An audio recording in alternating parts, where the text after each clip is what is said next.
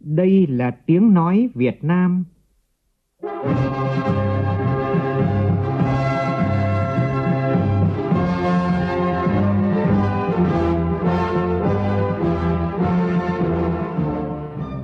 là tiếng nói Việt Nam,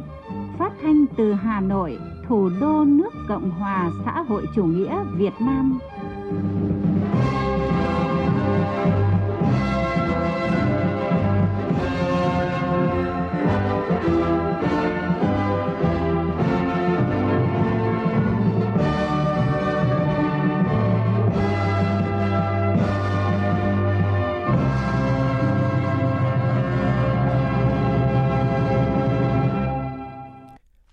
Kính chào quý vị và các bạn.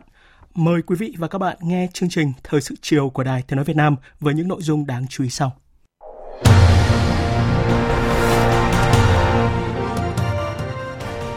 Thủ tướng Phạm Minh Chính trình danh sách để Quốc hội phê chuẩn việc bổ nhiệm một số thành viên chính phủ, trong đó có hai ứng viên Phó Thủ tướng là ông Lê Minh Khái và ông Lê Văn Thành. Dư luận quốc tế có nhiều bài viết đánh giá cao việc kiện toàn bộ máy lãnh đạo của nước ta. Cứ 4 doanh nghiệp mới có một doanh nghiệp được hưởng trái ngọt từ Hiệp định Đối tác Toàn diện và Tiến bộ Xuyên Thái Bình Dương CPTPP, nhưng tỷ lệ tận dụng ưu đãi thuế quan từ hiệp định này vẫn còn ở mức rất thấp. Chính phủ và các bộ ngành cần sớm tìm giải pháp tháo gỡ vấn đề này. Đã có 10 người chết trong các vụ cháy nghiêm trọng ở Hà Nội và thành phố Hồ Chí Minh trong tuần đầu tháng 4 này. Sự việc một lần nữa cho thấy lỗ hổng lớn trong công tác phòng cháy chữa cháy, đó là thực trạng không có lối thoát hiểm tại các ngôi nhà ống hiện nay. Trong phần tin thế giới, Indonesia xây trụ sở cụm tác chiến hải quân trên quần đảo Natuna đề phòng cho các tình huống xung đột có thể xảy ra trên Biển Đông. Singapore nghiên cứu tế bào T chống virus SARS-CoV-2.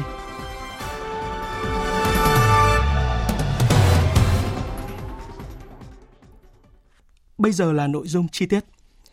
Tiếp tục quy trình nhân sự tại kỳ họp thứ 11 Quốc hội khóa 14, sáng nay Quốc hội đã bầu ông Trần Sĩ Thanh giữ chức Tổng Kiểm toán Nhà nước, ông Bùi Văn Cường giữ chức Tổng Thư ký Quốc hội và bầu chủ nhiệm một số ủy ban của Quốc hội. Nhóm phóng viên Minh Hường và Lại Hoa thông tin. Với đa số phiếu tán thành, Quốc hội đã biểu quyết thông qua nghị quyết bầu chủ nhiệm một số ủy ban của Quốc hội, Tổng thư ký Quốc hội và Tổng kiểm toán nhà nước. Chủ tịch Quốc hội Vương Đình Huệ thông báo. Quốc hội đã thông qua các dự thảo nghị quyết bầu ông Nguyễn Đắc Vinh giữ chức chủ nhiệm Ủy ban Văn hóa, Giáo dục, Thanh niên, Thiếu niên và Nhi đồng, ông Lê Quang Huy giữ chức chủ nhiệm Ủy ban Khoa học, Công nghệ và Môi trường, ông Vũ Hải Hà giữ chức vụ chủ nhiệm Ủy ban Đối ngoại, ông Bùi Văn Cường giữ chức Tổng Thư ký Quốc hội và ông Trần Sĩ Thanh giữ chức Tổng Kiểm toán Nhà nước. Xin trân trọng cảm ơn Quốc hội.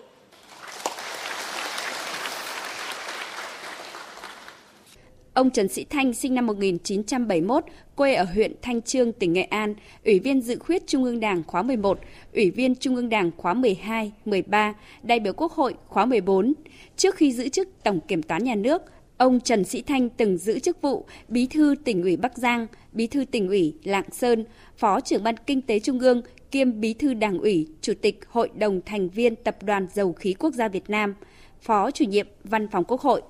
Ông Bùi Văn Cường sinh năm 1965, quê ở thị xã Kinh Môn, tỉnh Hải Dương, là Ủy viên dự khuyết Trung ương Đảng khóa 11, Ủy viên Trung ương Đảng khóa 12, 13, đại biểu Quốc hội khóa 13, 14. Trước khi giữ chức Tổng Thư ký Quốc hội, ông Bùi Văn Cường được điều động tham gia Ban chấp hành, Ban thường vụ và giữ chức Bí thư tỉnh ủy Đắk Lắk. Ông Nguyễn Đắc Vinh sinh năm 1972, quê ở huyện Quỳnh Lưu, tỉnh Nghệ An, là Ủy viên dự khuyết Trung ương Đảng khóa 11, Ủy viên Trung ương Đảng khóa 12, 13, đại biểu Quốc hội khóa 13, 14. Trước khi giữ chức chủ nhiệm Ủy ban Văn hóa, Giáo dục, Thanh niên, Thiếu niên và Nhi đồng của Quốc hội từ tháng 4 năm 2016 đến tháng 12 năm 2019, ông Nguyễn Đắc Vinh giữ chức Bí thư tỉnh ủy Nghệ An và được điều động làm phó tránh văn phòng Trung ương Đảng vào cuối năm 2019. Ông Lê Quang Huy sinh năm 1966, quê ở huyện Hoài Đức, Hà Nội, là Ủy viên Trung ương Đảng khóa 13, đại biểu Quốc hội ba khóa 12, 13, 14. Trước khi giữ chức chủ nhiệm Ủy ban Khoa học Công nghệ và Môi trường của Quốc hội, ông là phó chủ nhiệm Ủy ban Khoa học Công nghệ và Môi trường của Quốc hội. Ông Vũ Hải Hà sinh năm 1969, quê ở huyện Hải Hậu, tỉnh Nam Định, là Ủy viên Trung ương Đảng khóa 13, là đại biểu Quốc hội khóa 13, 14. Trước khi là chủ nhiệm Ủy ban Đối ngoại của Quốc hội, ông là Ủy viên Thường trực Ủy ban Đối ngoại của Quốc hội và giữ chức Phó chủ nhiệm Ủy ban Đối ngoại của Quốc hội từ tháng 11 năm 2013. Chiều nay, sau khi Ủy ban Thường vụ Quốc hội báo cáo kết quả thảo luận tại đoàn về phê chuẩn việc miễn nhiệm một số Phó Thủ tướng Chính phủ, một số Bộ trưởng và thành viên khác của Chính phủ, Thủ tướng Phạm Minh Chính tiếp tục báo cáo Quốc hội về việc giải trình, tiếp thu ý kiến của đại biểu Quốc hội về phê chuẩn việc miễn nhiệm các vị trí này. Các đại biểu đã bỏ phiếu thông qua nghị quyết miễn nhiệm Phó Thủ tướng Trịnh Đình Dũng và 12 thành viên khác của Chính phủ nhiệm kỳ từ năm 2016 đến 2021.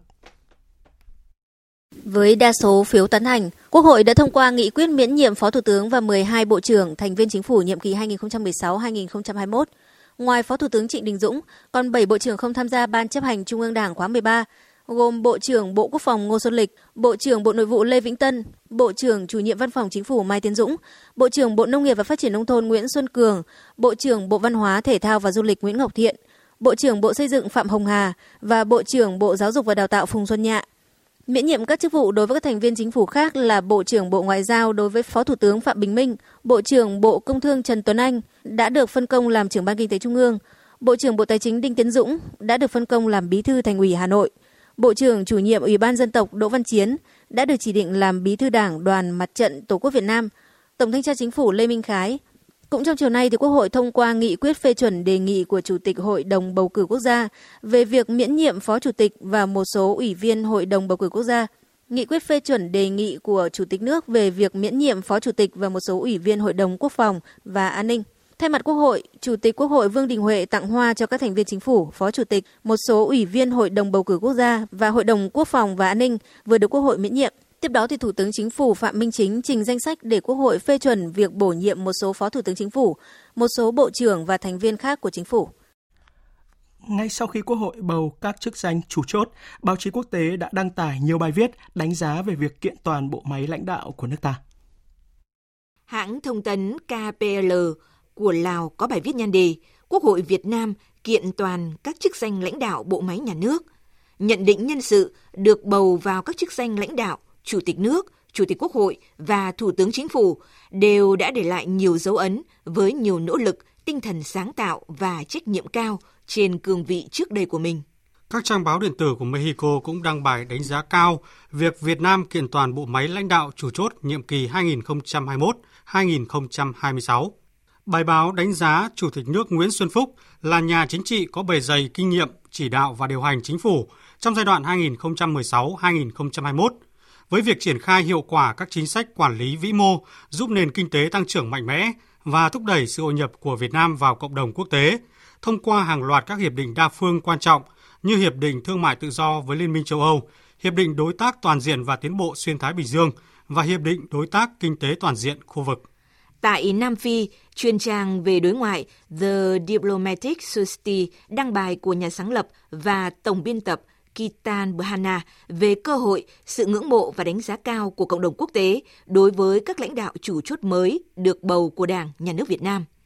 Tác giả bài viết cho rằng, chính phủ nhiệm kỳ mới của Việt Nam sẽ dành ưu tiên đúng mức đối với việc thực thi những nhiệm vụ trọng tâm về đối ngoại trong nhiệm kỳ tới, bao gồm tăng cường tin cậy chính trị, kết hợp lợi ích với 30 đối tác chiến lược và toàn diện, lấy phát triển làm trọng tâm trong quan hệ, coi châu Á Thái Bình Dương là khu vực chiến lược, đồng thời tăng cường quan hệ với các đối tác tiềm năng khác trong khu vực. Trang mạng của Viện Nghiên cứu các vấn đề quốc tế Zara, Giát Nam, Singapore đăng bài viết, khẳng định ý nghĩa quan trọng nhất là đội ngũ lãnh đạo mới của Việt Nam, đánh dấu sự kết hợp giữa yếu tố kinh nghiệm và sự mới mẻ. Đây là công thức phù hợp và cần thiết để dẫn dắt Việt Nam theo mục tiêu phấn đấu đến giữa thế kỷ 21 trở thành nước phát triển có thu nhập cao, theo đúng định hướng xã hội chủ nghĩa. Bài viết cho rằng Tổng Bí thư Nguyễn Phú Trọng sẽ tiếp tục giám sát việc đẩy mạnh xây dựng chỉnh đốn Đảng và cuộc chiến chống tham nhũng vốn đã thu được những thành công một cách đáng kể. Trong khi đó, tân Chủ tịch nước Nguyễn Xuân Phúc sẽ tận dụng kinh nghiệm của mình đã có trên cương vị Thủ tướng để mở rộng và tăng cường quan hệ của Việt Nam với các nước. Cũng theo bài viết, tính cách quyết đoán của ông Phạm Minh Chính là yếu tố cần thiết để trở thành người lãnh đạo cao nhất của chính phủ giúp thực hiện mục tiêu quan trọng hàng đầu của đội ngũ lãnh đạo mới của Việt Nam là chỉ đạo và điều hành đất nước hướng tới mục tiêu kép, đẩy lùi và ngăn chặn đại dịch trong khi duy trì và thúc đẩy tăng trưởng kinh tế. Trong khi đó, báo chí Mỹ dẫn lời tiến sĩ Nguyễn Hữu Hoạt, Việt Kiều Mỹ nhận định, ông Phạm Minh Chính được lựa chọn làm thủ tướng mang một số ý nghĩa quan trọng đối với Việt Nam. Ở cấp quốc gia, sự lãnh đạo tập thể sẽ được duy trì để đảm bảo sự ổn định và cả tính kế thừa. Ở cấp địa phương, kỳ vọng sẽ thúc đẩy bộ máy chính quyền tinh gọn hơn, hiệu quả hơn – Đối với người dân Việt Nam, có lẽ kỳ vọng của họ đặt vào ông Phạm Minh Chính không gì khác hơn là địa phương nào ở Việt Nam cũng phát huy được hết tiềm năng để tăng tốc phát triển. Phát biểu tại buổi họp báo sáng nay nhân kết thúc nhiệm kỳ tại Việt Nam, Đại sứ Hoa Kỳ Daniel Kittenbrink bày tỏ nhiều kỳ vọng vào tương lai quan hệ giữa Việt Nam và Hoa Kỳ trong giai đoạn mới. Phóng viên Hồ Điệp đưa tin.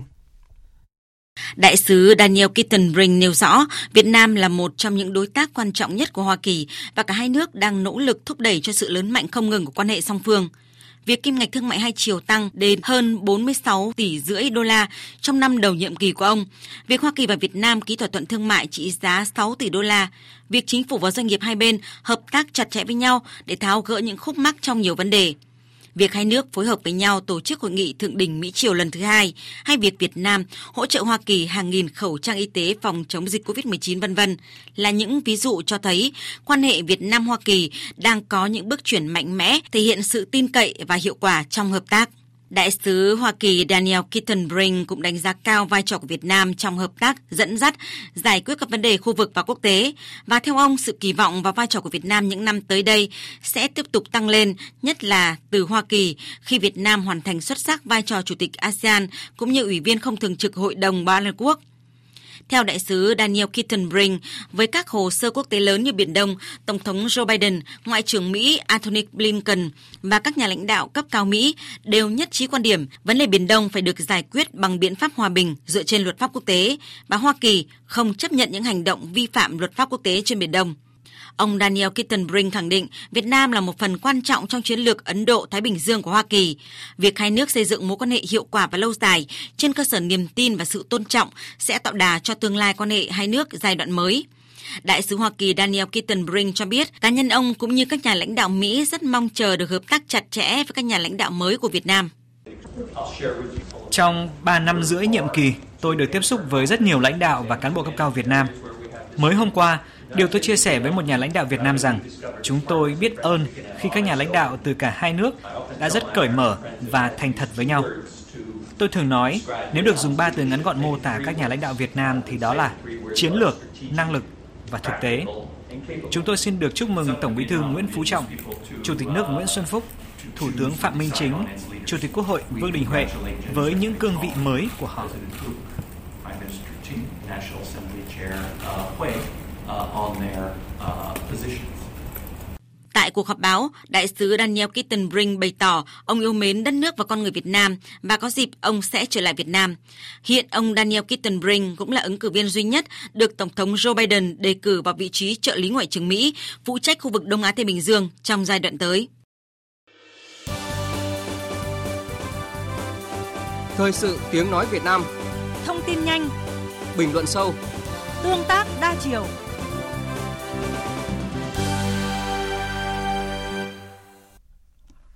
Hôm nay tại trụ sở Trung ương Đảng, Ban Bí thư đã họp dưới sự chủ trì của Tổng Bí thư Nguyễn Phú Trọng để xem xét thi hành kỷ luật ông Tất Thành Cang, nguyên thành ủy viên, Phó trưởng Ban biên soạn lịch sử Đảng bộ Thành phố Hồ Chí Minh và ông Lê Văn Phước, nguyên tỉnh ủy viên, nguyên Bí thư Ban cán sự Đảng, nguyên tranh án Tòa án nhân dân tỉnh Phú Yên.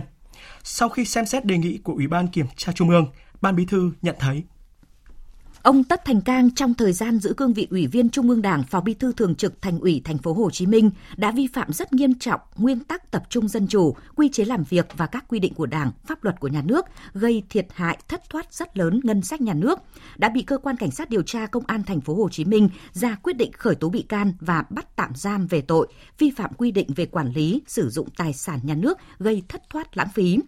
Ông Lê Văn Phước với trách nhiệm tỉnh ủy viên, bí thư ban cán sự Đảng, tranh án toán nhân dân tỉnh Phú Yên đã vi phạm quy định của Đảng về những điều đảng viên không được làm, vi phạm nguyên tắc quản lý tài chính gây hậu quả rất nghiêm trọng và tham ô chiếm đoạt tiền ngân sách nhà nước, đã bị toán nhân dân cấp cao tại Đà Nẵng quyết định xử phạt 12 năm 6 tháng tù về tội tham ô tài sản.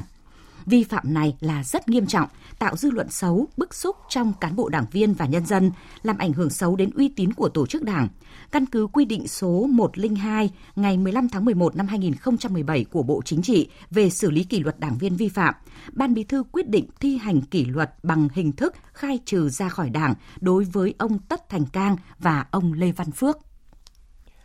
cứ 4 doanh nghiệp mới có một doanh nghiệp được hưởng trái ngọt từ Hiệp định Đối tác Toàn diện và Tiến bộ Xuyên Thái Bình Dương CPTPP, nhưng tỷ lệ tận dụng ưu đãi thuế quan từ hiệp định này vẫn còn ở mức rất thấp. Đây là thông tin đáng chú ý được đưa ra tại hội thảo 2 năm thực thi Hiệp định CPTPP tại Việt Nam, đánh giá từ góc nhìn doanh nghiệp diễn ra sáng nay tại Hà Nội. Phóng viên Nguyễn Hằng đưa tin.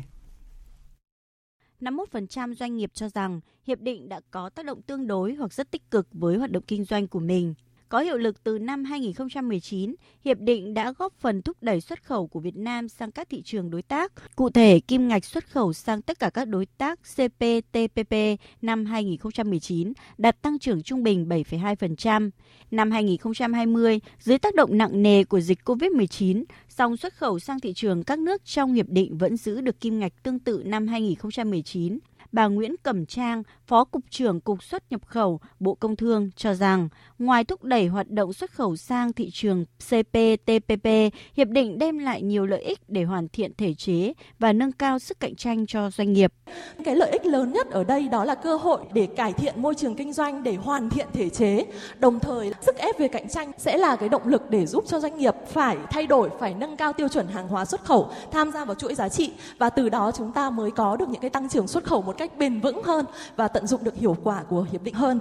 Tuy nhiên, báo cáo cũng lưu ý tỷ lệ tận dụng ưu đãi thuế quan từ hiệp định chỉ đạt 1,67% là mức rất thấp so với tỷ lệ tận dụng năm đầu tiên của nhiều hiệp định thương mại tự do khác. Đây là chỉ số rất đáng quan ngại. Chủ tịch Phòng Thương mại và Công nghiệp Việt Nam Vũ Tiến Lập cho rằng sự thua kém về năng lực cạnh tranh của chính doanh nghiệp đang cản trở việc hiện thực hóa các cơ hội từ hiệp định CPTPP và các hiệp định trong tương lai. Tiếp theo là thực trạng thiếu thông tin về các cam kết, chậm chạp, vướng mắc và thiếu linh hoạt cũng như các hạn chế khác trong tổ chức thực thi hiệp định của các cơ quan nhà nước. Do đó, với một hiệp định thương mại tự do phức tạp như CPTPP, cần có những biện pháp về cung cấp các thông tin chuyên sâu, chi tiết và hữu ích hơn cho các doanh nghiệp trong thời gian tới. Các ý kiến cũng cho rằng để tiếp tục tận dụng tốt hơn hiệp định này thời gian tới, chính phủ cần ra soát quy định pháp luật liên quan, cải thiện môi trường kinh doanh thuận lợi cho doanh nghiệp, tăng cường về truyền thông, thông tin về thị trường, định hướng cho doanh nghiệp trong kế hoạch sản xuất kinh doanh của mình, giúp nâng cao năng lực cho doanh nghiệp để nâng cao hiệu quả đầu tư vốn nhà nước vào doanh nghiệp phải đột phá từ khái niệm đầu tư vốn nhà nước trong luật.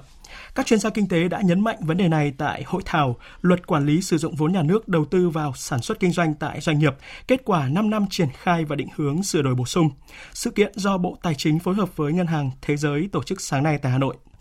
Tin của phóng viên Trung Hiếu. Theo các chuyên gia, cần phân định làm rõ khái niệm vốn nhà nước theo quy trình của dòng vốn. Sau khi đầu tư vào doanh nghiệp, vốn nhà nước phải trở thành vốn của doanh nghiệp do doanh nghiệp quản lý, sử dụng và định đoạt. Nhà nước trở thành một cổ đông là chủ sở hữu của phần vốn góp, cổ phần tương ứng tại doanh nghiệp. Chuyên gia kinh tế Nguyễn Đình Cung, Viện Nghiên cứu Quản lý Kinh tế Trung ương nhấn mạnh. Từ khi mà nhà nước lấy cổ phần về rồi, không còn khái niệm vốn nhà nước tại doanh nghiệp. Đó tất cả là vốn của doanh nghiệp chúng ta không thể có một doanh nghiệp mà trong đó có chục loại tài sản với chế độ quản lý sử dụng khác nhau. Nào là đất đai thì sử dụng thế này, tài sản công thì sử dụng thế kia, nhà đất thì sử dụng thế này. Như thế thì làm sao mà doanh nghiệp thực hiện đầu tư được? Đấy là cái mà tôi cho rằng đầu tiên khái niệm này phải thay đổi. Khi mà chúng ta không phân định được như thế, chúng ta sẽ không rõ ràng về trách nhiệm và quyền lợi, quyền lực liên quan đến quản trị của doanh nghiệp cho nên tôi cho rằng cái tư duy này vẫn là di sản của kế khóa tập trung quan liêu bao cấp ngày xưa. Việc đánh giá hiệu quả hoạt động đầu tư vốn nhà nước tại doanh nghiệp cũng phải thực hiện theo nguyên tắc thị trường, đánh giá dựa trên giá trị gia tăng của vốn đầu tư và cổ tức lợi nhuận được chia hàng năm. Đó mới là cách đánh giá hiệu quả đầu tư vốn của nhà nước với vai trò là một cổ đông lớn của doanh nghiệp. Các chuyên gia nhận định, chỉ khi thay đổi về căn bản như vậy mới có thể tiến hành hiệu quả bước đổi mới quản trị tại các doanh nghiệp nhà nước theo hướng tăng cường công khai minh bạch, và tăng trách nhiệm giải trình của người đứng đầu. Qua đó doanh nghiệp mới có thể áp dụng phương thức quản trị hiện đại theo thông lệ quốc tế, tăng cường hiệu quả hoạt động giám sát, kiểm tra của cơ quan quản lý nhà nước, thúc đẩy vai trò giám sát của các tổ chức đoàn thể tại doanh nghiệp. Thưa quý vị, thưa các bạn, hôm nay mùng 7 tháng 4 là ngày sức khỏe thế giới. Nhân dịp này, Tổ chức Y tế Thế giới WHO kêu gọi hành động toàn cầu nhằm giải quyết tình trạng bất bình đẳng về sức khỏe. Cơ quan này cũng cam kết sẽ làm việc nhiều hơn để giúp các quốc gia tăng cường khả năng sẵn sàng đối phó với đại dịch COVID-19 và các trường hợp khẩn cấp khác. Nhân dịp này, phóng viên Thanh Huyền đã phỏng vấn tiến sĩ Kỳ Đông Park, trưởng đại diện Tổ chức Y tế Thế giới tại nước ta, về các kế hoạch hoạt động của tổ chức này ở Việt Nam trong thời gian tới. Mời quý vị và các bạn cùng nghe. Ờ, trước tiên xin trân trọng cảm ơn ông đã nhận lời tham gia cuộc phỏng vấn của Đài Tiếng Nói Việt Nam. Ờ, thưa ông, chủ đề của Ngày Sức khỏe Thế giới năm nay hướng tới việc giải quyết tình trạng bất bình đẳng về sức khỏe. Ờ, vậy ông có thể làm rõ hơn thông điệp của Tổ chức Y tế Thế giới khi lựa chọn chủ đề này? Chúng ta biết rằng COVID-19 đã và đang làm trầm trọng thêm tình trạng bất bình đẳng giữa và trong các quốc gia. Những người nghèo nhất và yếu thế nhất là đối tượng bị ảnh hưởng nặng nề nhất khi cả cuộc sống lẫn sinh kế của họ đều bị mất. Trong bối cảnh như vậy thì điều quan trọng đối với tất cả các chính phủ là đầu tư vào việc tăng cường các dịch vụ y tế và xóa bỏ các rào cản để nhiều người có cơ hội sống khỏe mạnh hơn. Do đó thì WHO đang đưa ra 5 lời kêu gọi hành động khẩn cấp để mà cải thiện sức khỏe cho tất cả mọi người. Đó là tăng khả năng tiếp cận công bằng với các công nghệ chống COVID-19 giữa và trong các quốc gia, đầu tư vào chăm sóc sức khỏe ban đầu, ưu tiên bảo trợ sức khỏe và xã hội, xây dựng các khu dân cư an toàn lành mạnh, hòa nhập và tăng cường dữ liệu và hệ thống thông tin y tế strengthening data and then health information system. Vâng, ông đánh giá như thế nào về à, nỗ lực đảm bảo sức khỏe toàn dân của Việt Nam thời gian qua, đặc biệt là việc ứng phó với đại dịch COVID-19? Mm, Vietnam has through the years invested trong những năm qua thì Việt Nam đã đầu tư đáng kể cho nguồn lực y tế. Những cái khoản đầu tư dài hạn này đã giúp cho chính phủ ứng phó với đại dịch một cách rất là hiệu quả. Chính phủ Việt Nam đã chuẩn bị tốt và kích hoạt sớm các cái cơ chế ứng phó, áp dụng nhất quán các biện pháp y tế công cộng nghiêm ngặt, đồng thời thì cũng rất là linh hoạt dựa trên các đánh giá rủi ro kịp thời và bối cảnh của từng địa phương. Có thể thấy là người dân và cộng đồng rất là ủng hộ các chính sách và chỉ thị của chính phủ. À, tôi cho rằng cách ứng phó với đại dịch của Việt Nam là một câu chuyện thành công trên toàn cầu.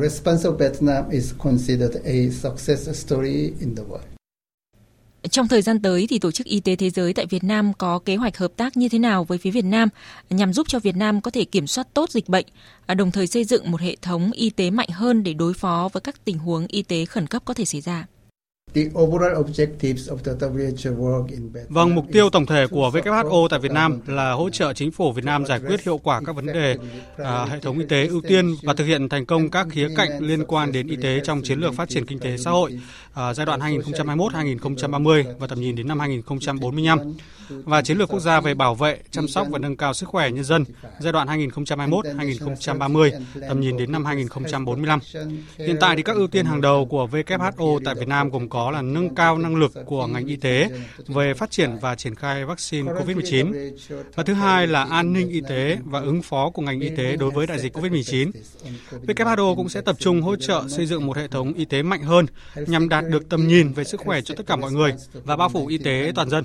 Trong đó thì bao gồm một số lĩnh vực như là cải cách quản trị y tế giai đoạn 2021-2030 và tầm nhìn đến năm 2045, à, tăng cường hệ thống y tế để mà chuẩn bị cho xã hội già hóa, phòng ngừa các dịch bệnh không lây lan, chấm dứt đại dịch AIDS, Lao hay là sốt rét vào năm 2030. Vâng, xin trân trọng cảm ơn ông về cuộc phỏng vấn vừa rồi. Quý vị và các bạn vừa nghe phóng viên Đài Tiếng Nói Việt Nam phỏng vấn tiến sĩ Kỳ Đông Park, trưởng đại diện Tổ chức Y tế Thế giới tại nước ta về các kế hoạch hoạt động của tổ chức này ở Việt Nam nhân ngày Sức khỏe Thế giới mùng 7 tháng 4. Hôm nay cũng là ngày toàn dân hiến máu tình nguyện với chủ đề Hiến giọt máu đào, trao đời sự sống. Rất nhiều hoạt động ý nghĩa hưởng ứng ngày này đã diễn ra tại các địa phương. Tổng hợp của nhóm phóng viên Đài Tiếng Nói Việt Nam. Ngày hội thanh niên hiến máu tình nguyện năm 2021 chính thức diễn ra tại Đại học Giao thông Hà Nội. Đây là chương trình do Trung ương Hội Liên hiệp Thanh niên Việt Nam phối hợp với Viện Huyết học Truyền máu Trung ương tổ chức. Ngày hội thu hút đông đảo sinh viên, đoàn viên thanh niên tham gia. Đây là lần thứ hai em tham gia hiến máu tại trường. Nghĩ là hiến máu là một uh, chương trình tốt và cần uh, được nhân rộng nên là em cũng đăng ký tham gia. Em nghĩ hiến máu là để giúp những người đang gặp tình trạng thiếu máu. Em cảm thấy rất là tự hào vì máu của mình có thể cứu được người ạ. Em thấy là việc hiến máu này là một việc làm nhân đạo. Em sẽ có lần tiếp theo đi hiến máu nữa. Lễ meeting hưởng ứng Ngày Toàn dân tham gia hiến máu tình nguyện cũng diễn ra hôm nay tại Trường Đại học Hàng Hải. Là thành viên tích cực của câu lạc bộ hiến máu tình nguyện Trường Đại học Hàng Hải Việt Nam, Nguyễn Tòng Nhất, sinh viên năm 2 khoa cơ điện tử đã có 4 lần hiến máu tình nguyện cho biết và các trường hợp khẩn cấp như ngân hàng đang thiếu máu, bên bệnh viện sẽ báo về trang fanpage của câu lạc bộ chúng em. Sau đó là câu lạc bộ sẽ đăng bài và tìm thành viên. Bình thường là trong câu lạc bộ em các thành viên sẽ chia nhỏ cái người hiến máu ra vẫn là giữ lại một số nhóm bạn tầm khoảng 5 đến 10 bạn của tất cả các nhóm máu để tránh cho trường hợp đột xuất. Nên là khi bệnh viện cần máu alo bọn em sẵn sàng đến. Trong năm nay, Ban chỉ đạo vận động hiến máu tình nguyện tỉnh Con Tum đặt mục tiêu tiếp nhận được hơn 5.600 đơn vị máu. Tỷ lệ người tham gia hiến máu tình nguyện đạt 1,1% dân số của tỉnh. Ngay sau lễ meeting hưởng ứng Ngày Toàn dân hiến máu tình nguyện hôm nay, Bệnh viện Đa khoa tỉnh Con Tum tổ chức tiếp nhận tại chỗ trên 200 đơn vị máu từ người hiến máu tình nguyện. Thầy giáo Lê Đắc Tường, hiệu trưởng trường Liên Việt Con Tum chia sẻ. Đây là hiến máu lần thứ ba, cũng muốn ờ, đem giọt máu của mình để ờ, giúp cho mọi người cũng như là cho đi để nhận lại. Đó là một cái ý nghĩa mà tôi thấy rất là quan trọng đối với cuộc sống của mỗi con người. Tôi là là người đi đầu, làm gương thì cũng muốn nhận được sự lan tỏa của cán bộ giáo viên cũng như là của các em học sinh về hoạt động hết sức ý nghĩa này. Hôm nay, cơ quan chức năng tỉnh Hải Dương công bố quyết định giải thể bệnh viện giã chiến số 3 với nhiệm vụ điều trị cách ly người mắc COVID-19. Tin của phóng viên Duy Thái. Bệnh viện giã chiến số 3 được cải tạo từ khu nhà xưởng thực hành của Trung tâm dạy nghề thuộc Trường Đại học Sao Đỏ cơ sở 2, thành phố Chí Linh được khởi công ngày 31 tháng 1 năm nay, hoạt động từ ngày 26 tháng 2. Trong thời gian qua, Bệnh viện Giã chiến số 3 Hải Dương đã tiếp nhận điều trị 193 bệnh nhân COVID-19, đến nay chỉ còn 21 bệnh nhân. Số bệnh nhân này sẽ được chuyển đến Bệnh viện Bệnh nhiệt đới tỉnh Hải Dương để tiếp tục điều trị. Đến hôm nay, Hải Dương có hơn 700 trường hợp mắc COVID-19, trong đó có 685 trường hợp đã được chữa khỏi ra viện. Hải Dương hiện chỉ còn 4 trường hợp đang được cách ly tập trung. Có thể thấy là tình hình dịch COVID-19 trong nước đang tạm lắng, song vẫn tiềm ẩn rất nhiều nguy cơ khi các địa phương liên tiếp phát hiện các nhóm người nhập cảnh trái phép từ Trung Quốc vô tư di chuyển từ Bắc vào Nam. Lực lượng liên ngành chống buôn lậu trên tuyến biên giới thuộc huyện Tịnh Biên của tỉnh An Giang vừa phát hiện bắt giữ 4 người Trung Quốc có mặt tại khu công nghiệp Xuân Tô đang tìm cách xuất cảnh trái phép sang Campuchia. Bốn người đàn ông quốc tịch Trung Quốc có độ tuổi từ 30 đến 36 đều không xuất trình được giấy tờ xuất nhập cảnh theo quy định. Bốn người khai nhận do bên Trung Quốc không có việc làm nên đã nhập cảnh trái phép vào nước ta bằng đường tiểu ngạch tại cửa khẩu phía Bắc ngày 27 tháng 3 rồi tìm đường sang Campuchia kiếm việc làm. Sau nhiều ngày di chuyển bằng ô tô từ miền Bắc vào Nam, đến đêm ngày 1 tháng 4, cả bốn đến khu công nghiệp Xuân Tô, huyện Tịnh Biên, tỉnh An Giang, nhờ người đưa sang Campuchia thì bị lực lượng chức năng phát hiện bắt giữ. Bốn người Trung Quốc đang được cách ly tại Tịnh Biên, cơ quan chức năng tỉnh An Giang đang tiến hành mở rộng điều tra, làm rõ vụ việc. Trong diễn biến khác, cơ quan an ninh điều tra công an tỉnh Cao Bằng vừa tiếp nhận hồ sơ vụ hai đối tượng tổ chức đưa người Trung Quốc nhập cảnh trái phép vào nước ta. Tin của phóng viên Lưu Luận. Dạng sáng ngày 5 tháng 4, tổ công tác công an huyện Trùng Khánh phát hiện một nam giới có biểu hiện nghi vấn nên đã mời về trụ sở công an làm việc. Tại đây, đối tượng Đàm Văn Sướng, 24 tuổi, trú tại huyện Trùng Khánh khai nhận đang chờ một ô tô đi từ Cao Bằng vào Trà Lĩnh để dẫn lên xóm Bản Mặc, xã Quang Hán, đón 8 người Trung Quốc nhập cảnh trái phép.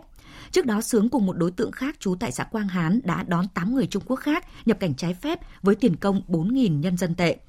Công an huyện Trùng Khánh đã tìm được 8 người Trung Quốc nhập cảnh trái phép này và đang tiếp tục truy bắt các đối tượng trong đường dây tổ chức nhập cảnh trái phép vào Việt Nam. Còn tại tỉnh Quảng Bình, ngành y tế địa phương này vừa đề nghị Ban chỉ đạo phòng chống dịch COVID-19 tỉnh này trục xuất 9 người Trung Quốc nhập cảnh trái phép ra khỏi lãnh thổ Việt Nam. Tin của phóng viên Thanh Hiếu. Ngày 1 tháng 4, 9 người này nhập cảnh trái phép từ Quảng Tây Trung Quốc vào Việt Nam qua cửa khẩu Móng Cái, tỉnh Quảng Ninh bằng cách đi riêng lẻ thành từng nhóm. Sau đó, nhóm người này đến Hà Nội. Chiều cùng ngày di chuyển vào Quảng Bình bằng hai xe taxi hãng Mai Linh chưa rõ biển kiểm soát. Người dẫn đường là Nguyễn Thành Lâm, 28 tuổi, trú tại Thanh Trì, Hà Nội. Lâm khai được một người quen tên Tuấn không rõ địa chỉ, thuê qua tài khoản Zalo đón nhóm người Trung Quốc tại Trung tâm Thương mại Mê Linh Plaza Hà Nội để đưa vào Quảng Trị. Sáng ngày 3 tháng 4, nhóm này đến Quảng Bình lưu trú tại hai phòng của khách sạn Nhật Huy, không ai đi ra ngoài. Dạng sáng ngày 5 tháng 4, di chuyển bằng taxi Mai Linh không rõ biển kiểm soát tới khách sạn Bình Minh, thành phố Đồng Hới. Tại đây không ai đi ra ngoài. Sau đó một đối tượng tìm cách di chuyển vào Quảng Trị thì bị lực lượng chức năng phát hiện. Ông Hồ An Phong, Phó Chủ tịch Ủy ban Nhân dân tỉnh Quảng Bình cho biết thì bây giờ trong cái tình hình nghi vẫn có gì trẻ hẳn mới âm tính lần một thì mình đề phòng hơn đấy mà bắt được ờ, phạm pháp thì trục xuất là giao công an phối hợp thực hiện với bộ đội phòng, sở ngoại vụ, thì sở y tế, hiện cái công tác trục xuất khỏi lãnh thổ nước cộng hòa xã hội chủ nghĩa việt nam và xử lý những người liên quan theo quy định một thông tin đáng ngại về dịch bệnh tay chân miệng, đó là số ca mắc bệnh này đã tăng gấp 4 lần cùng kỳ năm ngoái. Từ đầu năm đến nay, cả nước ghi nhận gần 17.500 trường hợp mắc bệnh tay chân miệng, trong đó có 4 trường hợp tử vong ở Kiên Giang, An Giang và Long An. So với cùng kỳ năm ngoái, số mắc tăng 4 lần và gia tăng chủ yếu ở khu vực miền Nam và cục bộ tại một số tỉnh thành phố như thành phố Hồ Chí Minh, Đồng Nai, Long An, Đồng Tháp, An Giang để tăng cường phòng chống dịch bệnh tay chân miệng nhằm giảm đến mức thấp nhất số trường hợp mắc tử vong, không để dịch bệnh lan rộng và kéo dài. Bộ Y tế đã có văn bản đề nghị Ủy ban nhân dân tỉnh, thành phố trực thuộc trung ương chỉ đạo triển khai tăng cường phòng chống dịch tay chân miệng, thực hiện tốt vệ sinh môi trường, thường xuyên rửa tay bằng xà phòng, thực hiện ăn sạch ở sạch và giữ gìn đồ chơi cho trẻ sạch bảo đảm ăn uống hợp vệ sinh, phát hiện sớm các trường hợp mắc bệnh tại các cơ sở giáo dục, thông báo ngay cho cơ quan y tế địa phương để tổ chức khám điều trị và xử lý ổ dịch kịp thời. Thưa quý vị, thưa các bạn, hàng nghìn hộ dân ở bên hồ nước nhưng vẫn khát nước sinh hoạt. Câu chuyện trái khoái này diễn ra nhiều năm qua ở tỉnh Đắk Lắk và đến nay vẫn chưa có giải pháp tháo gỡ. Phản ánh của phóng viên Tuấn Long. Cũng như nhiều hộ dân ở thị trấn Liên Sơn, ông Ngô Công Tâm ở tổ dân phố Hòa Thắng đã nhiều ngày nay phải mua nước lọc đóng bình để làm nước uống và đun nấu. Gia đình chỉ có hai vợ chồng, dùng nước cũng tàn tiện, nhưng mỗi tháng cũng tốn từ 300 đến 350 nghìn đồng. Nước, nước giếng đấy là con nọ nhưng mà bơm là nó tanh, vàng mà nó đen. Tức là dẫn đi sức khỏe nói chung cũng ảnh hưởng rất nhiều tất cả cử tri dân ở đây là cũng kiến nghị trên là đầu tư cho cái nước sạch. Cũng trên chỉ ghi nhanh thế thôi, thực tế chẳng thấy đầu tư. Còn bà Đoàn Thị Hồng ở tổ dân phố Hòa Thắng cho hay, hệ thống nước sạch cung cấp cho người dân trong vùng đã xuống cấp và hoạt động không hiệu quả. Từ nhiều năm nay, bà con đều phải mua nước bình hay đóng chai về nấu ăn và uống. Nhà cô mỗi dưa chua để ra về là để bị bỏ gì chợ nên là sử dụng nước là nhiều. Mua một bồn nữa thì họ lại trăm rưỡi nghìn. Trời mưa là dùng nước mưa, còn mùa khô này không có mưa là phải đi mua. Mang tiếng ở thì chẳng mà bao nhiêu năm nay thì không có được nước sạch để mà dùng. Thì bây giờ cô kiện nghĩ nhà nước quan tâm hỗ trợ để cho dân ở đây để có công trình nước sạch để sử dụng cho nó đỡ khổ ra thôi thị trấn Liên Sơn có 1.680 hộ với trên 6.590 khẩu, nhưng chỉ có duy nhất một công trình nước sạch với dung tích 150 mét khối trên ngày đêm. Công trình này được đầu tư từ năm 2000 và hiện hoạt động không hiệu quả khi chỉ cung cấp được từ 90 đến 100 mét khối trên ngày đêm, tương đương với hơn 300 hộ, tức đáp ứng chưa được 1 phần 5 nhu cầu. Ủy ban Nhân dân thị trấn Liên Sơn đã nhiều lần gửi kiến nghị của cử tri lên Ủy ban Nhân dân huyện, nhưng đến thời điểm này, vẫn chưa có công trình nước sạch nào được xây dựng. Theo ông Nguyễn Anh Tú, Giám đốc Ban Quản lý Dự án huyện Lắc, nhanh nhất cũng phải tới năm 2023, vấn đề nước sạch ở các địa phương của huyện Lắc mới có thể được cải thiện. Với 4.500 hộ dân được sử dụng nước từ một dự án 4.500 mét khối trên một ngày đêm. À, hiện nay Hội đồng nhân tỉnh đã quyết định chủ trương đầu tư rồi với cái số vốn là 90 tỷ đồng mà đầu tư cho giai đoạn trung hạn từ nay 21 đến 25 à, và đến nay thì đã Năm 21 này là đã ghi vốn 5 tỷ, khảo sát lập hồ sơ thiết kế thôi. Theo báo cáo đề xuất đầu tư và phê duyệt á, thẩm định phê duyệt của sở đầu tư thì như vậy là đến năm 22 thì bắt đầu đi vào là là là thi công 2023 là hoàn thành đưa vào sử dụng. Thưa quý vị, thưa các bạn, chỉ trong ngày mùng 4 vừa qua, tại Hà Nội đã xảy ra 3 vụ cháy liên tiếp, cướp đi mạng sống 4 người. Và chỉ trong tuần đầu tháng 4 này đã có 10 người chết trong các vụ cháy nghiêm trọng ở Hà Nội và thành phố Hồ Chí Minh. Các vụ cháy một lần nữa cho thấy lỗ hổng lớn trong công tác phòng cháy chữa cháy, đó là thực trạng không có lối thoát hiểm tại các ngôi nhà ống hiện nay. Phản ánh của Gia Linh và Chu Linh. Theo thống kê của Cục Cảnh sát Phòng cháy chữa cháy và Cứu nạn Cứu hộ, trong quý 1 năm nay, toàn quốc xảy ra 618 vụ cháy, trong đó có 573 vụ cháy dân sự và 45 vụ cháy rừng làm chết 16 người, bị thương 30 người. Người dân Hà Nội vẫn chưa hết bàng hoàng sau vụ cháy vào dạng sáng ngày 4 tháng 4 vừa qua tại đường Tôn Đức Thắng đã cướp đi sinh mạng 4 người trong cùng một gia đình. Thời điểm xảy ra hỏa hoạn, hàng xóm, lực lượng cứu hỏa đã rất khó khăn trong việc tìm cách tiếp cận nơi nạn nhân đang mắc kẹt.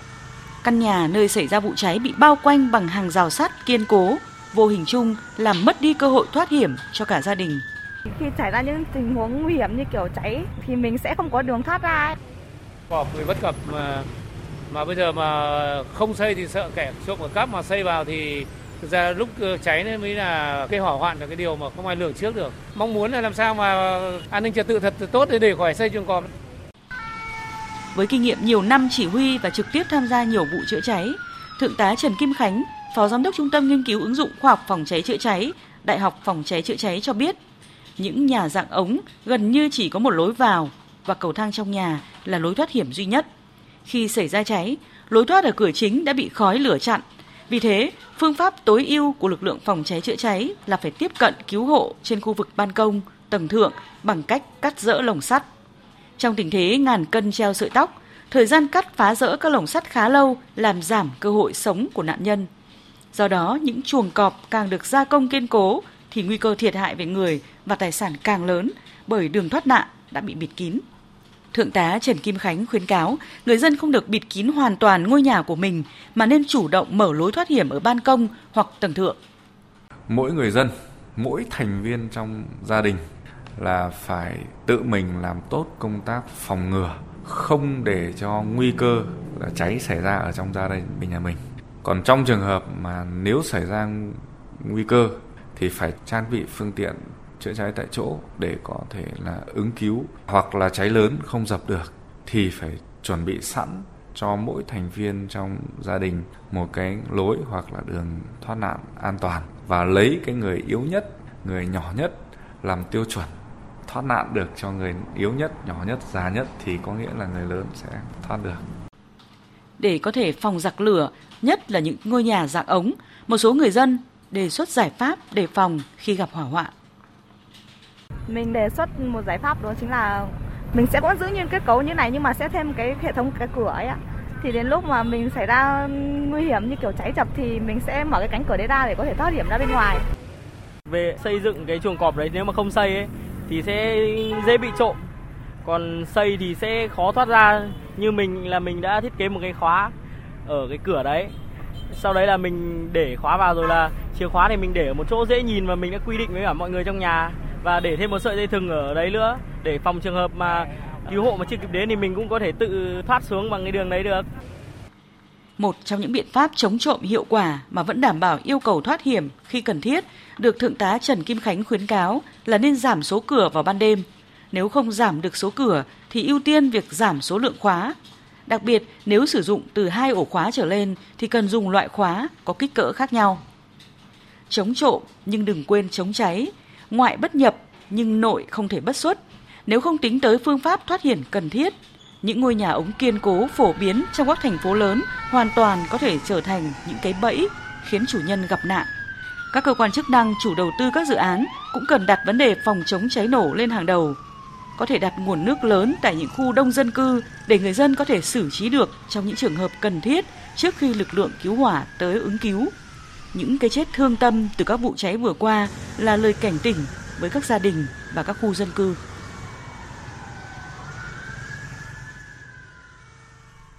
Liên quan đến đường dây buôn lậu làm giả 200 triệu lít xăng dầu do Phan Thanh Hữu 64 tuổi ở thành phố Hồ Chí Minh và Nguyễn Hữu Tứ 64 tuổi ở Vĩnh Long cầm đầu. Bộ Công an vừa phối hợp với Công an Đồng Nai khám xét công ty cổ phần nhiên liệu Phúc Lâm ở quận 7, thành phố Hồ Chí Minh và 8 địa điểm tại nhiều tỉnh thành phố, bắt tổng giám đốc công ty này là ông Trần Huy Lập 61 tuổi. Tin của phóng viên Thiên Lý Hôm nay, Công an tỉnh Bình Phước phối hợp với Công an tỉnh Đồng Nai và các đơn vị nghiệp vụ Bộ Công an tổ chức phong tỏa khám xét khẩn cấp cửa hàng xăng dầu Phúc Lâm 79 huyện Bù Đăng. Trước đó, Công an tỉnh Bình Phước phối hợp với các đơn vị nghiệp vụ Bộ Công an phong tỏa khám xét trạm xăng dầu Phúc Lộc Thọ trên quốc lộ 14 thuộc huyện Bù Đăng, thu giữ nhiều tài liệu chứng từ nghi có liên quan đến đường dây sản xuất, mua bán xăng giả mà các đơn vị phối hợp đang tổ chức triệt phá. Sau thời gian dài điều tra, đầu tháng 2 vừa qua, Công an Đồng Hới dưới sự hỗ trợ của Cục Cảnh sát Hình sự đã huy động hơn 500 cán bộ chiến sĩ từ nhiều hướng bất ngờ ập vào ụ nổi giữa sông Hậu, bắt quả tang nhiều người đang pha chế xăng giả và 13 địa điểm khác ở Đồng Nai, thành phố Hồ Chí Minh, Long An, Bà Rịa Vũng Tàu. Vật chứng thu giữ gồm 14 tàu thủy, 10 xe bồn, 13 xe ô tô, hàng triệu lít xăng và hóa chất pha chế xăng giả trên 123 tỷ đồng, 15 sổ tiết kiệm, 91 giấy chứng nhận quyền sở hữu đất, kê biên hàng chục tài khoản với số tiền trên 200 tỷ đồng. Đường dây do hai nghi can Phan Thanh Hữu và Nguyễn Hữu Tứ cầm đầu có thể đã buôn lậu sản xuất đến 200 triệu lít xăng giả. Công an Đồng Nai đã khởi tố 52 người, trong đó Ngô Văn Thụy, cán bộ Cục Điều tra chống buôn lậu, Tổng cục Hải quan, bị điều tra hành vi nhận hối lộ. Theo Thiếu tướng Tô Ân Sô, tránh văn phòng Bộ Công an, vụ án có tính chất đặc biệt nghiêm trọng, có dấu hiệu bảo kê, nên Thường trực Ban Chỉ đạo Trung ương phòng chống tham nhũng đã quyết định đưa vào diện theo dõi chỉ đạo. Hội Thánh Đức Chúa Trời Mẹ vừa tái xuất ở tỉnh Nghệ An. Nhóm 12 người ở Nghệ An gồm 6 người lớn và 6 trẻ em đang tổ chức truyền đạo Đức Chúa Trời Mẹ trái phép thì bị lực lượng chức năng phát hiện. Hôm nay, ông Hoàng Quyền, Chủ tịch Ủy ban Nhân dân huyện Anh Sơn, Nghệ An xác nhận lực lượng chức năng đã phát hiện một hộ dân trên địa bàn tổ chức truyền đạo Đức Chúa Trời Mẹ trái phép. Ngay sau khi phát hiện, chính quyền địa phương và công an đã vào cuộc xử lý dứt điểm. Cách đây 3 ngày, Công an huyện Anh Sơn, Nghệ An phối hợp với đồn biên phòng Phúc Sơn, Công an xã Phúc Sơn phát hiện tại nhà ông Lê Văn Thành, 36 tuổi, trú tại xã Phúc Sơn có 12 người, gồm 6 người lớn và 6 trẻ em đang tụ tập sinh hoạt tôn giáo trái phép. Lực lượng chức năng đã lập biên bản, sau đó mời những người liên quan đến trụ sở Ủy ban Nhân dân xã Phúc Sơn để làm rõ vụ việc. Theo cơ quan chức năng, nhóm người này đang thực hiện các nghi lễ sinh hoạt của Hội Thánh Đức Chúa Trời Mẹ trái phép do Đặng Sĩ Nhâm, 29 tuổi, trú tại huyện Đô Lương, Nghệ An cầm đầu, tổ chức và tuyên truyền lôi kéo các công dân trên địa bàn tham gia hội thánh. Công an huyện Anh Sơn, Nghệ An đang tiếp tục điều tra làm rõ vụ việc. Thời sự VOV, nhanh, tin cậy, hấp dẫn. Sau đây là tin chúng tôi vừa nhận được. Nhân dịp Quốc hội bầu các chức danh lãnh đạo nhà nước và Quốc hội, lãnh đạo các nước đã gửi thư và điện chúc mừng. Điện thư chúc mừng Chủ tịch nước Cộng hòa xã hội chủ nghĩa Việt Nam Nguyễn Xuân Phúc, Tổng thống Singapore Halima Jacob và Thủ tướng Lý Hiển Long, Tổng thống Ấn Độ Ramnath Kovind, Tổng thống Hoa Kỳ Joe Biden,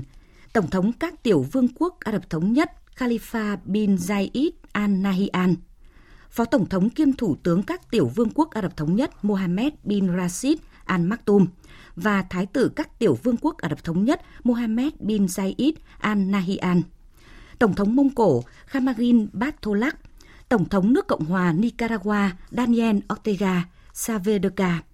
và Phó Tổng thống Nicaragua Rosario Murillo, Quốc vương Oman Haitham bin Tariq,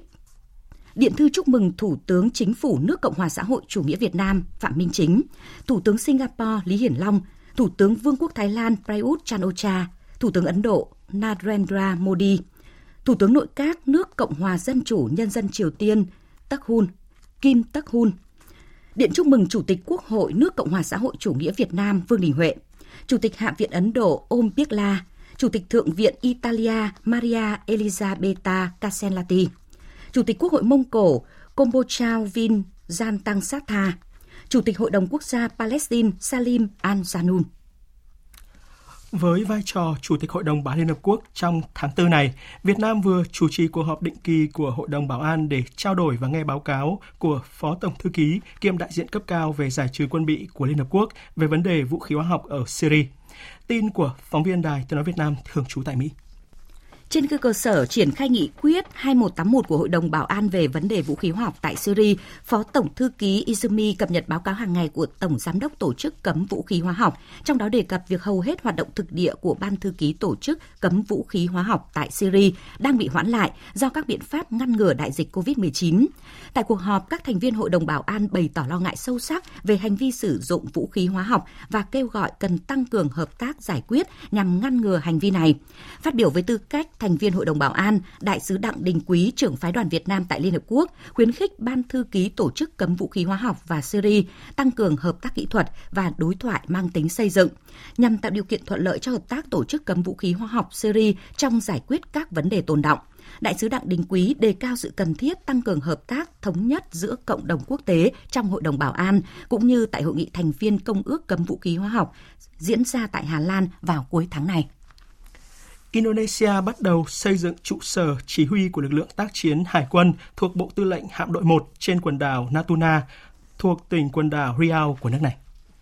Phát biểu tại lễ khởi công xây dựng, Tư lệnh quân đội Indonesia tướng Hadi Janjato khẳng định sự hiện diện của Sở Chỉ huy tác chiến Hải quân trên quần đảo Natuna sẽ giúp tăng cường khả năng tương tác giữa lực lượng không quân và hải quân của quân đội Indonesia trong khu vực trong khu vực biển Natuna. Quần đảo Natuna là một chuỗi gồm hàng trăm đảo nằm giữa đảo Sumatra và Kalimantan. Quần đảo này có vị trí chiến lược đối với Indonesia do nằm ở cửa ngõ trực tiếp hướng ra Biển Đông. Giới quan sát đánh giá động thái di chuyển lực lượng tác chiến hải quân của Indonesia đến Natuna là để thực hiện hiệu quả hơn nhiệm vụ bảo vệ chủ quyền biển, đề phòng trước các tình huống xung đột có thể xảy ra bất cứ lúc nào trên Biển Đông. Hội đồng bầu cử Palestine vừa thông qua danh sách ứng cử viên cho cuộc bầu cử quốc hội vào ngày 22 tháng 5 tới. Tổng hợp của biên tập viên Thu Hoài. Ngày 22 tháng 5 tới, cử tri Palestine sẽ đi bỏ phiếu nhằm bầu ra các thành viên của Hội đồng lập pháp Palestine, gồm 132 thành viên. Đánh giá về các cuộc bầu cử sắp tới tại Palestine, chuyên gia Khalil Jashan, giám đốc điều hành Trung tâm Ả Rập tại Washington, Mỹ cho rằng những cuộc bầu cử này đáng lẽ phải diễn ra từ nhiều năm trước do sự chiếm đóng của Israel, những hạn chế do các biện pháp bao vây cấm vận, sự chia rẽ nội bộ và những khác biệt không dễ hòa giải giữa chính quyền Palestine ở Ramallah và các lực lượng ở giải Gaza đã ngăn cản tiến trình này. Tuy nhiên, hiện nay, các phe phái đối lập tại Palestine đều nhận thức được rõ ràng chỉ có bắt tay với nhau mới có thể mang lại lợi ích tốt nhất cho tất cả. Cho tới nay, tiến trình bầu cử tại Palestine vẫn đang đi đúng hướng. Theo chuyên gia Arif Zafan, giám đốc tổ chức Al-Masad, chuyên theo dõi dân chủ và các cuộc bầu cử tại các nước Ả Rập, đây là một cuộc bầu cử rất đáng được mong chờ và là một bước rất quan trọng nhằm hòa giải Palestine cũng như tạo ra những thay đổi bước ngoặt cho tiến trình hòa bình Trung Đông. Iran và các cường quốc thế giới vừa kết thúc cuộc đàm phán ngày đầu tiên về thỏa thuận hạt nhân Iran diễn ra tại thủ đô Viên của Áo với hy vọng làm sống lại thỏa thuận mang tầm thế kỷ được các bên ký kết vào năm 2015. Dư luận quốc tế đã có những nhận định sau ngày họp đầu tiên này. Tích cực và đi đúng hướng là nhận định chung của Mỹ, Iran và Nga sau cuộc họp. Trong một dòng trạng thái đăng tải trên trang Twitter cá nhân, ông Mikhail Ulyanov, đặc phái viên Nga tại các tổ chức quốc tế ở Viên Áo đã viết rằng cuộc gặp giữa các bên còn lại trong thỏa thuận hạt nhân gồm Iran, Trung Quốc, Anh, Pháp, Đức và Nga đã thành công. Sẽ cần thêm thời gian để khôi phục lại thỏa thuận, người phát ngôn Bộ Ngoại giao Mỹ Ned Price nói. Các cuộc thảo luận tại Viên, Áo là một bước đi đáng hoan nghênh, một bước đi mang tính tích cực, một bước đi hữu ích trong bối cảnh chúng tôi đang xác định liệu phía Iran có sẵn sàng quay trở lại tuân thủ các quy định trong thỏa thuận hạt nhân Iran hay không. Đổi lại, chúng tôi cũng sẽ quyết định những bước đi cần thiết để quay trở lại thỏa thuận này. Trong một tuyên bố, trưởng đoàn đàm phán hạt nhân của Iran, Thứ trưởng Ngoại giao Abbas Arachi cũng nhấn mạnh. I think it was constructive. Theo tôi, cuộc đàm phán mang tính chất xây dựng và đang dần đi đúng hướng. Còn quá sớm để nói rằng đàm phán đã thành công. Chúng ta sẽ biết rõ vấn đề này sau các cuộc làm việc của nhóm chuyên gia. Song chúng tôi rất hy vọng về cuộc gặp này. Nếu không hy vọng, chúng tôi đã không ở đây. Duy trì quan điểm thận trọng hơn đại diện của Nga, Mỹ và Iran, theo người phát ngôn Liên minh châu Âu Nabila Masrali, hiện còn quá sớm để dự đoán được kết quả. Điều quan trọng là Mỹ phải dỡ bỏ các biện pháp trừng phạt để khơi thông vấn đề hạt nhân Iran. Đại sứ Trung Quốc tại Liên Hợp Quốc Vương Quân cũng đã kêu gọi Mỹ dỡ bỏ toàn bộ các lệnh trừng phạt bất hợp pháp nhằm vào Iran.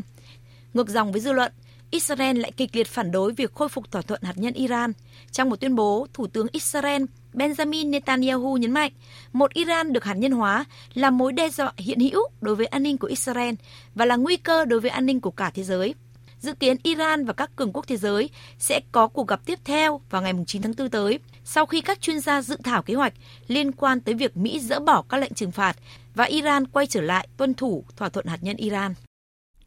Một thông tin y tế khoa học đáng chú ý đó là công ty công nghệ sinh học Immunoscape của Singapore sẽ tiến hành nghiên cứu về cách thức các tế bào T,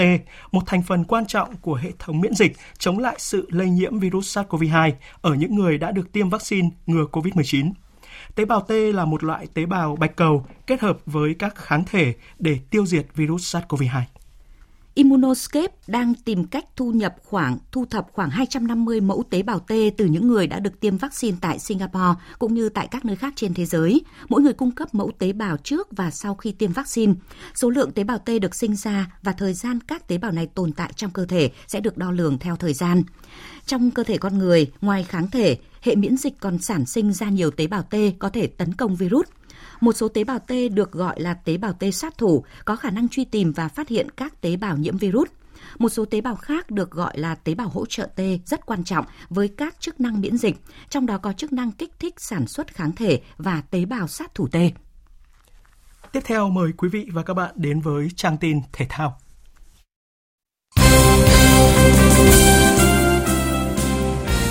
Thưa quý vị và các bạn, hôm nay tay đua người Pháp Loic Derieux của đội Bylife Đồng Nai có trận đấu ấn tượng khi đánh bại Nguyễn Tấn Hoài của Dược Domesco Đồng Tháp để giành chiến thắng ở chặng 2 giải đua xe đạp tranh cúp truyền hình thành phố Hồ Chí Minh lần thứ 33, non sông liền một giải, niềm tin chiến thắng HTV Tôn Đông Á năm 2021 từ Cao Bằng đi Lạng Sơn.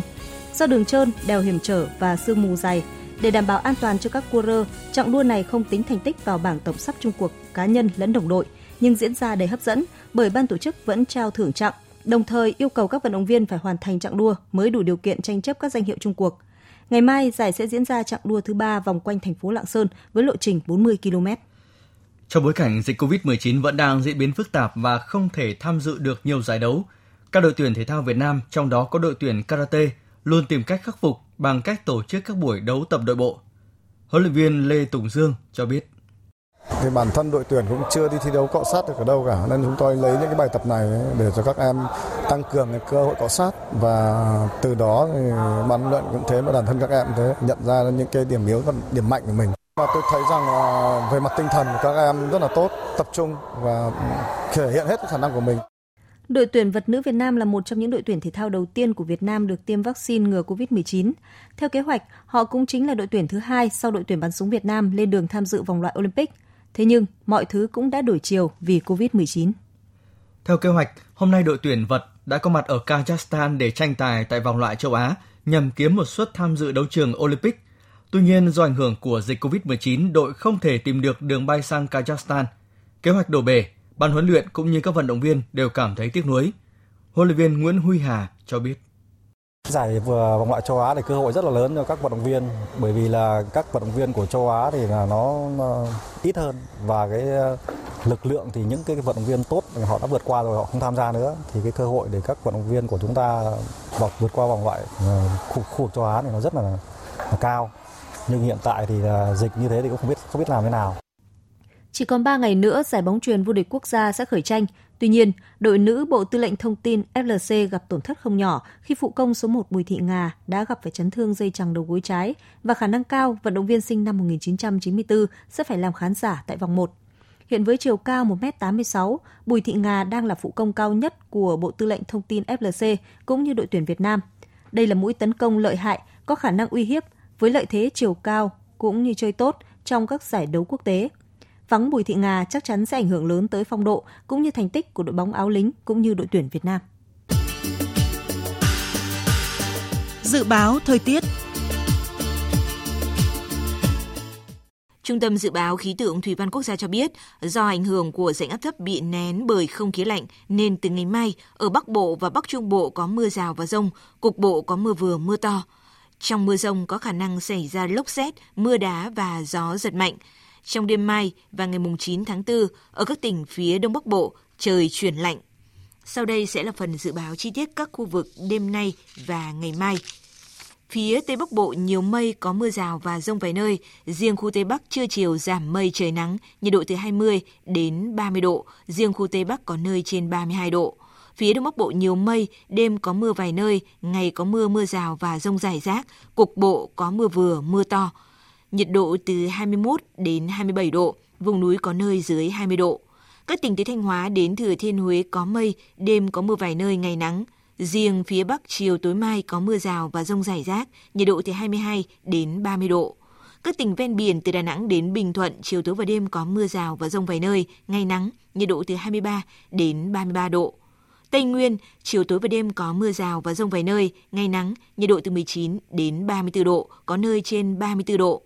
Nam Bộ, đêm có mưa rào và rông vài nơi, ngày nắng, miền Đông có nơi có nắng nóng, chiều tối mai có mưa rào và rông rải rác, nhiệt độ từ 24 đến 35 độ, riêng miền Đông có nơi trên 35 độ. Khu vực Hà Nội nhiều mây có mưa vài nơi, từ chiều mai có mưa rào rải rác và có nơi có rông, nhiệt độ từ 21 đến 27 độ. Tiếp theo là dự báo thời tiết biển, vịnh Bắc Bộ có mưa rào và rông vài nơi. Trong cơn rông có khả năng xảy ra lốc xoáy và gió giật mạnh. Tầm nhìn xa trên 10 km, giảm xuống từ 4 đến 10 km trong mưa, gió đông nam cấp 3, cấp 4. Từ chiều mai, gió chuyển hướng đông bắc mạnh dần lên cấp 5, có lúc cấp 6, biển động. Vùng biển từ Quảng Trị đến Ninh Thuận có mưa rào và rông vài nơi, tầm nhìn xa trên 10 km, gió đông bắc đến đông cấp 3, cấp 4. Vùng biển từ Bình Thuận đến Cà Mau không mưa, tầm nhìn xa trên 10 km, gió đông bắc cấp 4. Vùng biển từ Cà Mau đến Kiên Giang và Vịnh Thái Lan có mưa rào và rông vài nơi, tầm nhìn xa trên 10 km, gió nhẹ. Khu vực Bắc Biển Đông có mưa vài nơi, tầm nhìn xa trên 10 km, gió Đông Bắc đến Đông cấp 4, cấp 5. Khu vực giữa và Nam Biển Đông và khu vực quần đảo Hoàng Sa thuộc thành phố Đà Nẵng, khu vực quần đảo Trường Sa thuộc tỉnh Khánh Hòa có mưa rào và rông vài nơi, tầm nhìn xa trên 10 km, gió Đông Bắc cấp 4, cấp 5. Tới đây, chúng tôi kết thúc chương trình Thời sự chiều nay. Chương trình do các biên tập viên Hải quân Lan Anh và Nguyễn Hằng thực hiện với sự tham gia của phát thanh viên Phương Hằng, kỹ thuật viên Thu Hiền, chịu trách nhiệm nội dung Nguyễn Thị Tuyết Mai. Cảm ơn quý vị và các bạn đã quan tâm theo dõi.